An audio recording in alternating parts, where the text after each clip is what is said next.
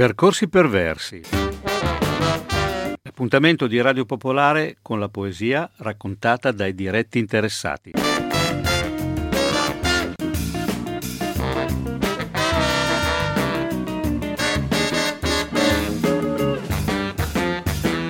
Buongiorno, sono Paolo Massari, come al solito qui a Percorsi Perversi.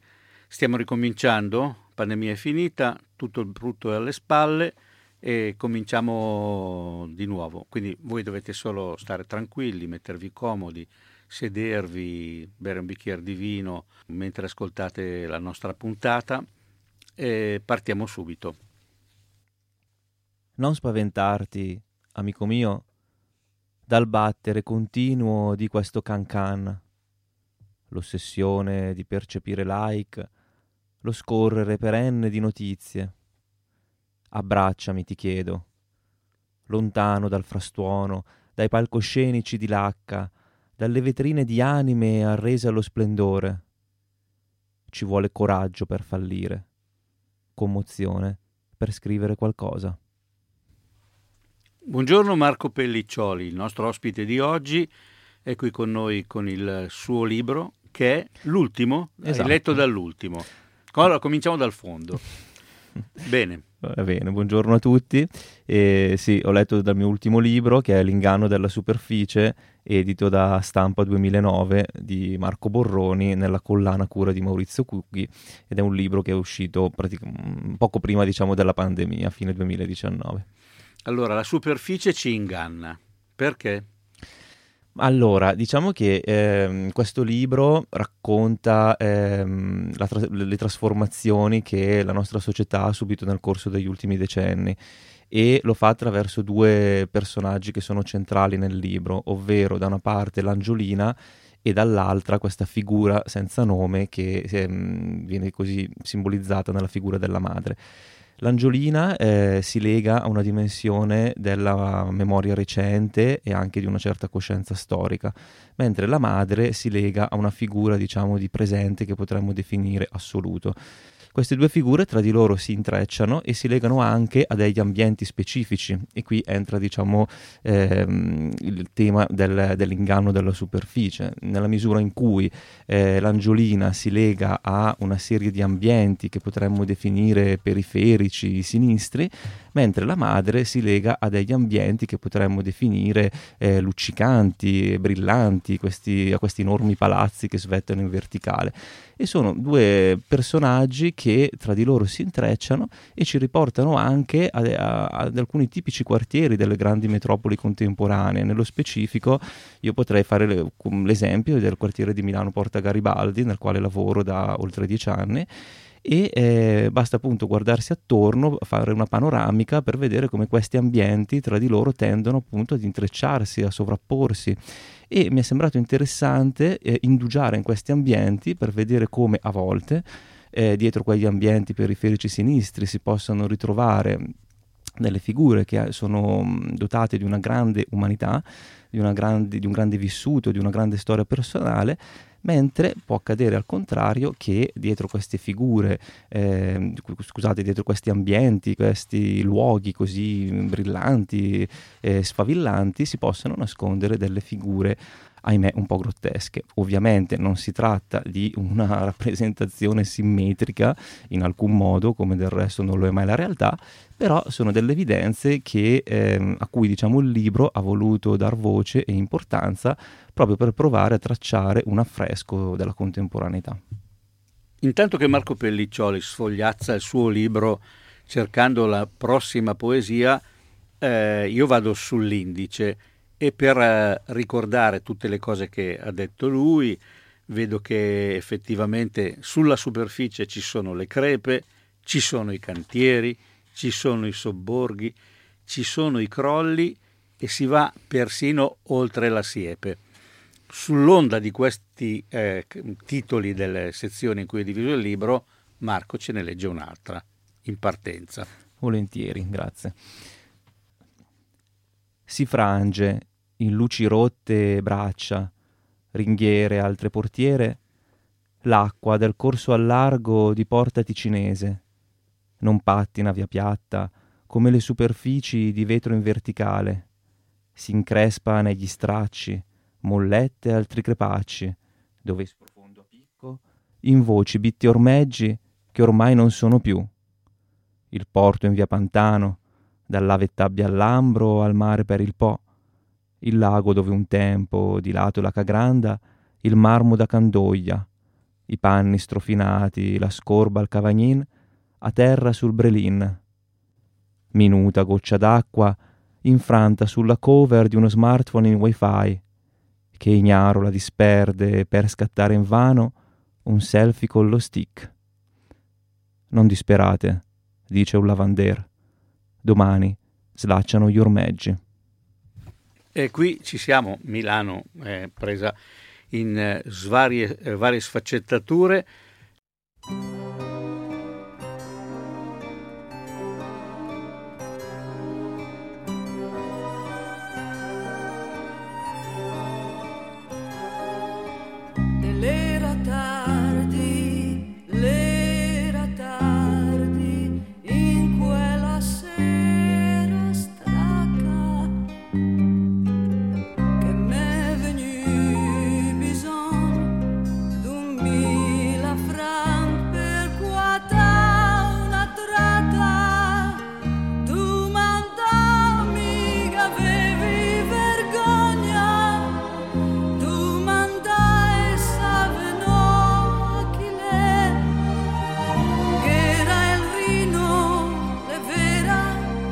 río.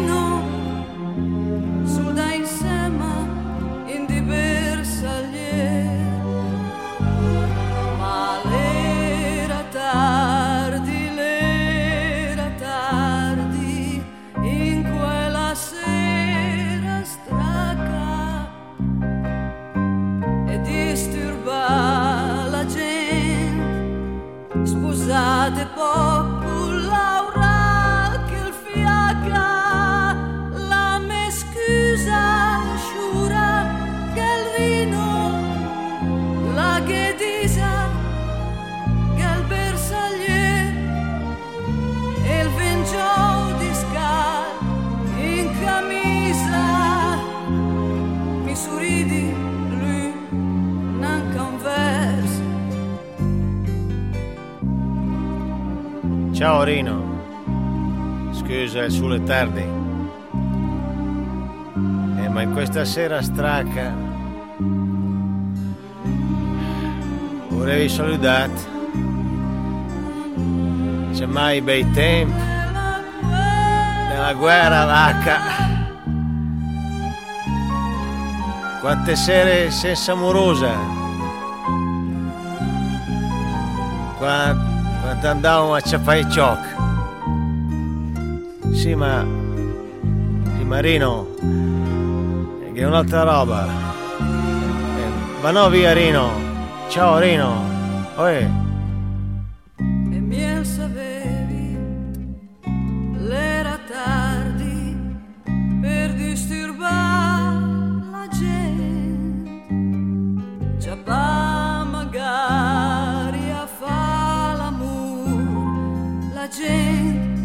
God.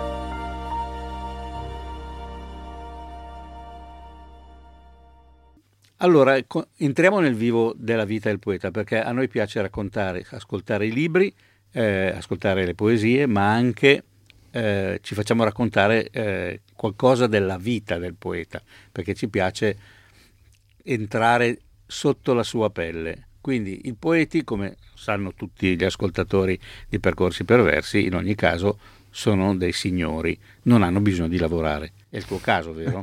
Magari. Che lavoro fai? no, io lavoro in, in editoria e anche televisione da circa una decina d'anni. Eh, l'incontro con la poesia comunque è avvenuto diciamo prestissimo, è avvenuto attorno ai 15-16 anni tra i banchi di scuola e io lo descrivo sempre come un innamoramento. Un giorno la mia bravissima docente di lettere eh, portò in aula in modo eccellente i classici da Dante a Guinizelli a Cavalcanti e quello fu un vero punto di non ritorno. Da quel giorno fu come innamorarsi di una persona e non disinnamorarsi mai più. Mm, siccome si dice sempre che bisogna iniziare quando si è adolescenti, poi però a un certo punto si smette. Beh, sì. Nel tuo caso? Ma ehm, nel mio caso non è mai successo, Io, mm, per quello che uso sempre un po' questo esempio dell'innamoramento, perché poi eh, di fatto è qualcosa che è un po' come bere, mangiare, respirare, qualcosa di cui evidentemente uno non può fare a meno e quindi eh, ti accompagna per tutta la vita. E, ehm, e, a proposito del mangiare, a noi piace sempre sapere che cosa mangiano i poeti, perché si dice che mangino poco, insomma, non sono... Beh, non è il mio caso, io diciamo che mm, venendo dalla provincia bergamasca apprezzo molto qual- tutto ciò che posso mangiare nelle osterie e quindi sicuramente mangio molto volentieri polenta, coniglio, brasato, del buon vin rosso, questi sono sicuramente, purtroppo ecco non posso farlo sempre perché mi dicono non faccia molto bene, però finché posso farlo lo faccio. Bene, allora adesso facciamo un, un, break nel quale tu di nuovo, pensando a quello che ci siamo raccontati, ci racconterai eh, un'altra cosa di questa Milano e di queste zone dove ci sono i cantieri. Nel frattempo io ricordo che siete all'ascolto di Percorsi Perversi, che eh, come succederà tutte le volte alla fine della nostra trasmissione eh, il nostro poeta leggerà una poesia degli ascoltatori che potete inviare alla nostra um, email che è poesia chiocciola radiopopolare.it e naturalmente chiedete l'amicizia alla nostra pagina Facebook Percorsi Perversi. Eh, una delle accuse che vengono mosse alla poesia è che non si capisce niente, ma noi, noi siamo qui apposta per spiegare come vogliamo e come ci piace i significati della poesia, che sono ovviamente tantissimi. Eh, a te quindi chiedo, prendi una poesia, la scegli, ma prima ce la fai capire meglio? Va bene, ci provo. Allora, io vi leggerò una breve prosa poetica che è tratta da un capitolo che si intitola Nuovi vocabolari. Ah, prima di tutto, scusami, eh, ti interrompo, ma ci va una breve prosa poetica, perché adesso esistono anche questi tipi di poesie. Sì, ma allora non è che esistano, diciamo, adesso, nel senso che la, mm, se volessimo proprio andare indietro nel tempo, già in Dante no? c'era il prosimetro, quindi l'alternanza tra prosa e verso. Sicuramente nel corso del, degli ultimi decenni, soprattutto nella seconda metà del Novecento, eh, per tutta una serie di motivi storici, culturali, eh, l'alternanza tra verso e prosa ha sempre preso diciamo, più consistenza. Anche in questo libro si alternano sia diciamo, composizioni in versi che composizioni in prosa e a volte anche dei prosimetri. Ora, definire con esattezza il motivo per cui eh, uno scriva in versi o in prosa non è semplice, abbiamo fatto anche degli incontri al Teatro Fontana dove io seguo diverse rassegne per provare a discuterne, ma non se ne viene fuori e la cosa in realtà penso che sia molto positiva perché è una questione complessa ma al tempo stesso inevitabile, perché accade comunque che una volta vada a capo oppure no. Ciò nonostante un tratto comune è che anche quando si scrive in prosa un cer- una certa musica, un certo ritmo che accompagna, diciamo, la scrittura non debba mai mancare. Ora ti mettiamo alla prova, quindi in questo momento tu stai dando l'esempio pratico della musicalità, del ritmo in una prosa poetica. Vai. Sì. Quelle che dicevo erano intenzioni, vediamo gli esiti. L'uomo alla porta sbuffa la farina caduta sul grembiule. Non conosce early adopters, plance, processi di validazione. Non ha pianificato conti in K o identikit. Vuole soltanto vendere il suo pane ed è perplesso dal piano di rilancio dell'uomo gelatina, malconcio e pur firmato. Pantaloni arrotolati sopra la caviglia, auricolari, lampade alogene nel fiato. E questa è la prosa e mi sembra abbastanza piana questa volta. Sì, questa è una prosa che ehm, al di là appunto degli aspetti così metrici formali si inserisce in un capitolo che si intitola Nuovi vocabolari ed è un capitolo che in particolare vuole riflettere, come spero abbiate sentito, sulle contaminazioni che la nostra lingua, la nostra bellissima lingua, ha subito in modo violento nel corso degli ultimi decenni.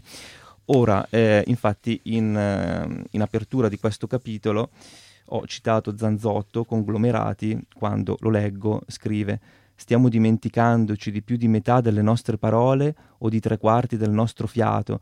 Abbiamo perso un tratto la voce per un colpo di questo vento imbestiato e in conglomerati.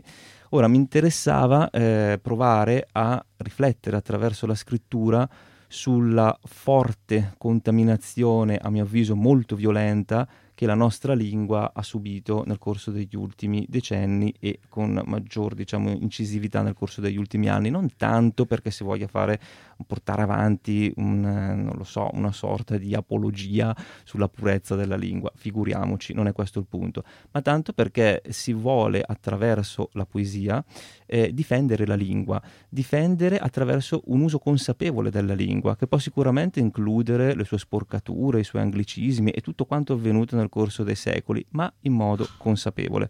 E, e senza ehm, far sì che eh, una certa lingua che viene da mass media vada a sostituire, quasi ad appiattire quella che per, per tantissimi eh, decenni è stata la lingua popolare, una lingua che appunto nasceva dal basso e dal basso, attraverso una sua originalità, andava diciamo a eh, definire quella che poi era anche la lingua poetica. No? Fino alla seconda metà degli anni 60, come sappiamo, c'è un momento straordinario della poesia italiana che si spalanca alla lingua quotidiana, al parlato cosa che oggi risulta molto difficile perché il parlato chiaramente viene, eh, è stato fortemente impoverito.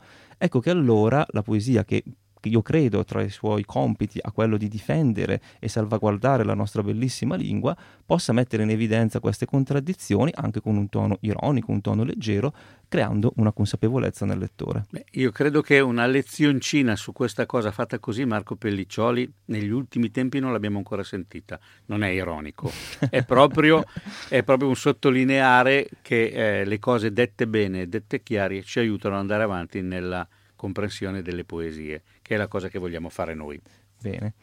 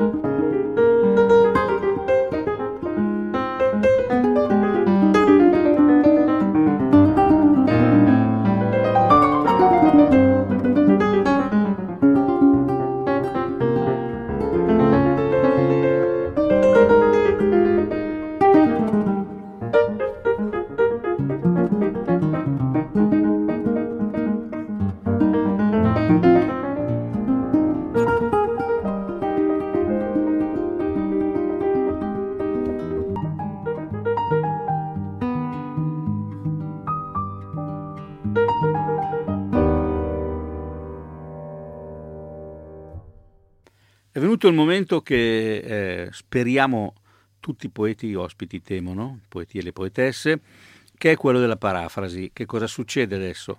Ho appena piazzato in mano a Marco eh, il, un volume di tutte le poesie di Luigi Ballerini, gli ho mh, segnato un estratto di una poesia che, eh, dal, della quale lui ci dirà semplicemente eh, da dove viene, da quale raccolta viene, e, mh, perché è scritto in alto, giusto perché glielo diciamo, lui legge questo estratto e ovviamente questo lo spiega e qui eh, vediamo se la tua nobiltà te varrà. Va bene. Ma nel filo e nel segno come a bocca l'anatra oscura, la macchia dell'olio e della pesca, come affonda il meticcio scolorato in garza, in rumore di folla clandestina, di lupo prima dei nervi, come in onda la biura coricata recidiva, di un reuma senza scolo, senza castigo, ribadito nel margine, nella custodia, inchiodato alle piume dell'incontro. È come dire attore, vergine, indumento, raduno dell'equivoco e contagio che scivola dal polso, affilata vernice, latte adulto, duello e prete dell'inseguimento. E adesso però ehm, facci una piccola esegesi che ah, duri poco anche. Sì, anche perché insomma così leggere un estratto all'improvviso e commentarlo non è mai semplice. Beh, eh, anzitutto quello che mi sembra è importante mettere eh, al centro. Non è tanto ehm, una parafrasi che dia una spiegazione netta e definita del testo, perché io credo che quando questo avviene probabilmente il testo funziona poco. Ehm, al tempo stesso però possiamo cogliere delle evidenze, quindi in questo caso possiamo notare come ehm, al centro della poesia ci siano una serie di elementi concretissimi e reali, quindi un qualcosa che viene dall'attrito con il reale e che eh, Ballerini mette sulla pagina. Quindi vediamo l'anatra oscura, la macchia dell'olio e della pesca e come questo, diciamo, ehm, evolva in un testo che fa esplodere questi elementi che provengono dalla realtà, perché questa anatra oscura, questa macchia dell'olio della pesca, vediamo come evolvono in rumore di folla clandestina, di lupo prima dei nervi.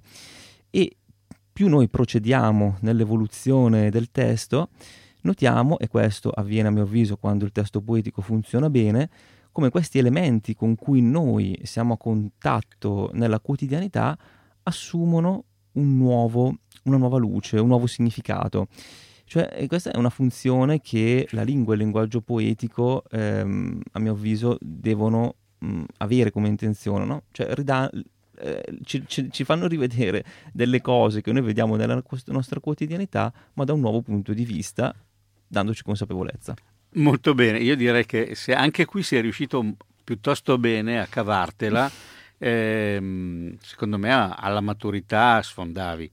Eh, quindi direi che siamo molto soddisfatti e credo che lo sia anche Luigi Ballerini, a quale faremo ascoltare immediatamente questa, mm, questa, esegesi e poi dopo ci faremo raccontare da lui sì. che cosa ne Chiede, pensa. Chiederò venia se non soddisfatto. In ogni caso, anche questa prova è passata. E come abitudine la riprendiamo, percorsi perversi, il nostro poeta ospite Marco Pelliccioli legge la poesia di un abbonato o di un eh, ascoltatore che ce l'ha inviata alla nostra casella di mail poesia chiocciola radiopopolare.it. La linea di Sanguinetti di Francesco Zena.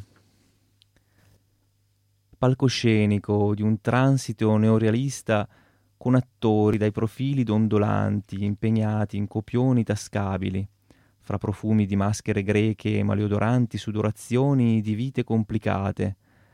Affolatto e caotico è transito collettivo, altrettanto silenzioso e ordinato, sempre.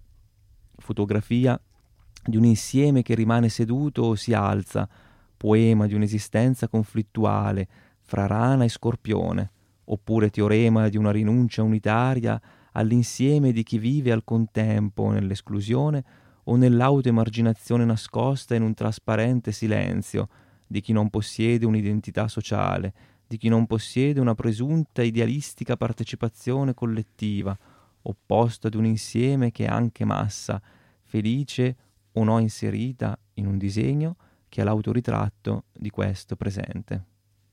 Bene, grazie Marco, grazie anche a Francesco Ze, Zena o Zena, se viene da Genova, cosa che noi sospettiamo.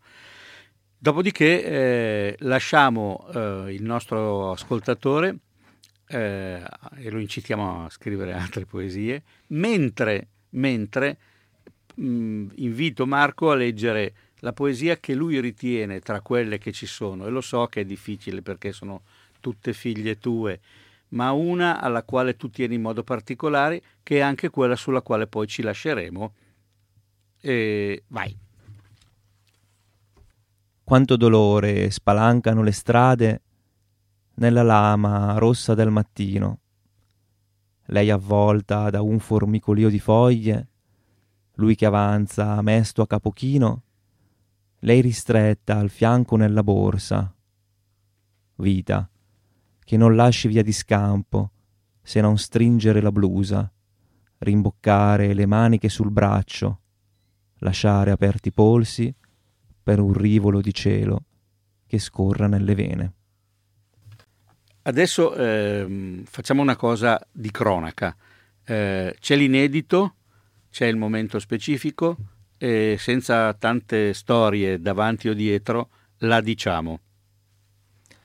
D'accordo, vi leggo questo inedito che ho scritto di recente dopo aver preso un treno con una famiglia di profughi e l'ho dedicata al bambino. Si intitola Sergi.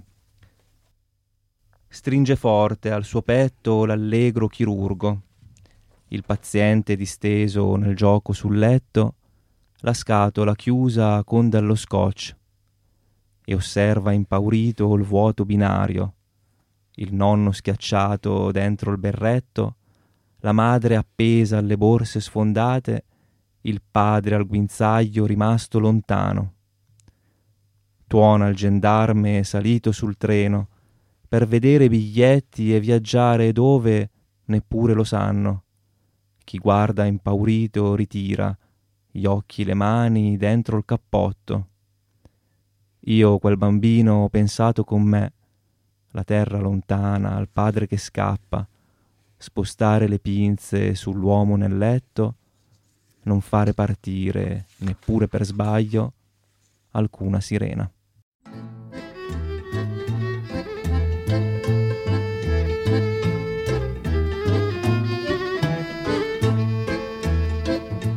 Ricordiamo due o tre cose, quindi che c'è un podcast che voi trovate nella pagina di Radio Popolare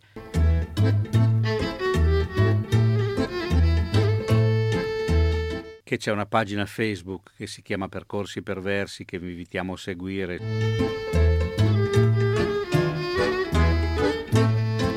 Che potete mandare la vostra poesia, ma fatela svelta, a poesia-radiopopolare.it